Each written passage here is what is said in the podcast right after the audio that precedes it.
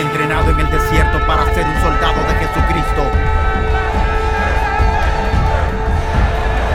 Porque no tenemos lucha contra sangre y carne, sino contra principados, contra potestades, contra los gobernadores de las tinieblas de este siglo, contra huestes espirituales de maldad en las regiones celestes. Firmes, firmes en eres.